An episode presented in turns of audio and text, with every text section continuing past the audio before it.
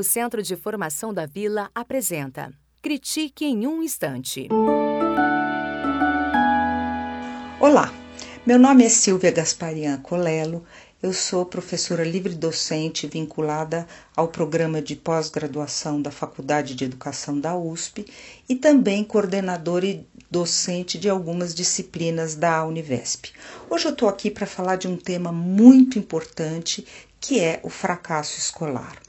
Vocês sabem que os dados do censo escolar evidenciam que os anos finais do ensino fundamental têm os maiores índices de evasão, reprovação e insuficiência de aprendizado.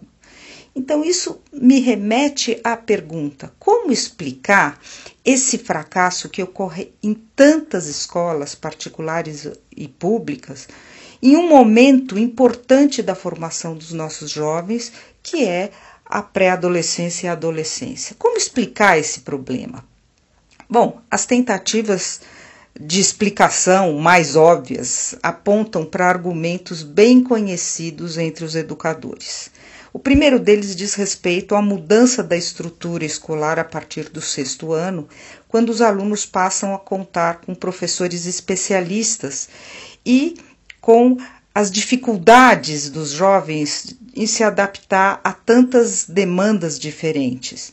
Tem também a questão do aumento das disciplinas, que acaba confundindo esses jovens que acabam se dispersando na vida estudantil. Uh, existe também o argumento da suposta diminuição do acompanhamento dos pais na vida escolar de seus filhos.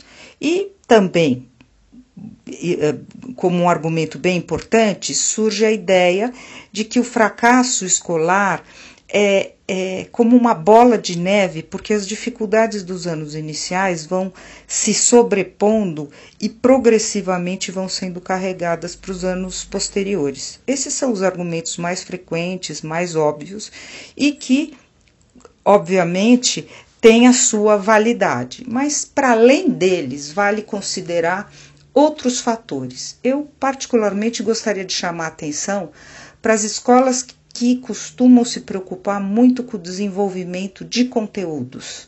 Escolas conteudistas, mas que pouco se preocupam com a formação do estudante, pouco se preocupa com a preparação do aluno para que ele tenha autonomia, para ele conseguir se organizar e ter estratégias de estudo. É, se a gente for pensar, quem na escola aprendeu por iniciativa da escola, estratégias como fazer resumo, é, fazer fichamentos, fazer levantamentos bibliográficos seguros, ter uma precisão no controle de variáveis para o desenvolvimento de pesquisas e por aí vai. Ou seja, os professores de português, matemática ou história por exemplo, muitas vezes acabam ensinando português, matemática e história, mas não como transitar nesses campos de conhecimento. Então, quando chega nas séries mais avançadas, esses problemas acabam estourando. Outro argumento é que na adolescência os alunos vão ampliando seus horizontes de vivências, experiências e convivências e nem sempre consegue articular a escola e os estudos com o seu dia a dia e com o seu projeto de vida. As, as escolas são muitas vezes vistas como espaços que competem com outros muito mais interessantes na vida do jovem, como por exemplo a balada, o esporte, os namoricos, a iniciação da vida sexual, e estes e com isso, tá? Na melhor das hipóteses, os jovens acabam pensando na escola como um mal necessário, uma marcha obrigatória que tem que ser superada. É mais ou menos assim como se eles pensassem: ah, preciso me livrar dessa etapa, desses professores, dessas matérias chatas para eu poder estudar aquilo que eu gosto. Por isso, eles pouco se envolvem com o dia a dia da escola. Esse é o caso do aluno que estuda só na véspera da prova e acha que já está fazendo muito. Conclusão: para pensar no fracasso escolar, não vale só pensar na estrutura organizacional da escola. Não vale só pensar nos muitos professores e nas muitas disciplinas.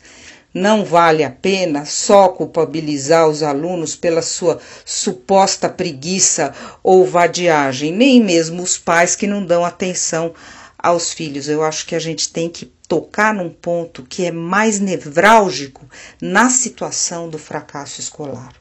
É preciso pensar em ressignificar o próprio funcionamento da escola o modo como a escola funciona e o modo como ela se relaciona com este aluno, o modo como ela tece os vínculos entre a aprendizagem e a vida do sujeito.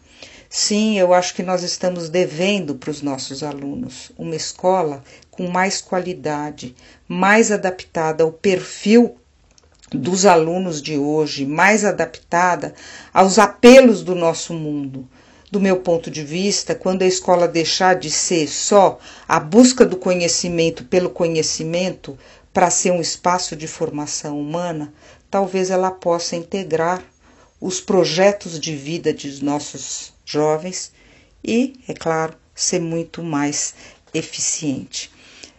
Se você quiser conhecer melhor o meu trabalho, eu sugiro que visite a minha página pessoal Silvia Colelo com dois L's no lo.com.br.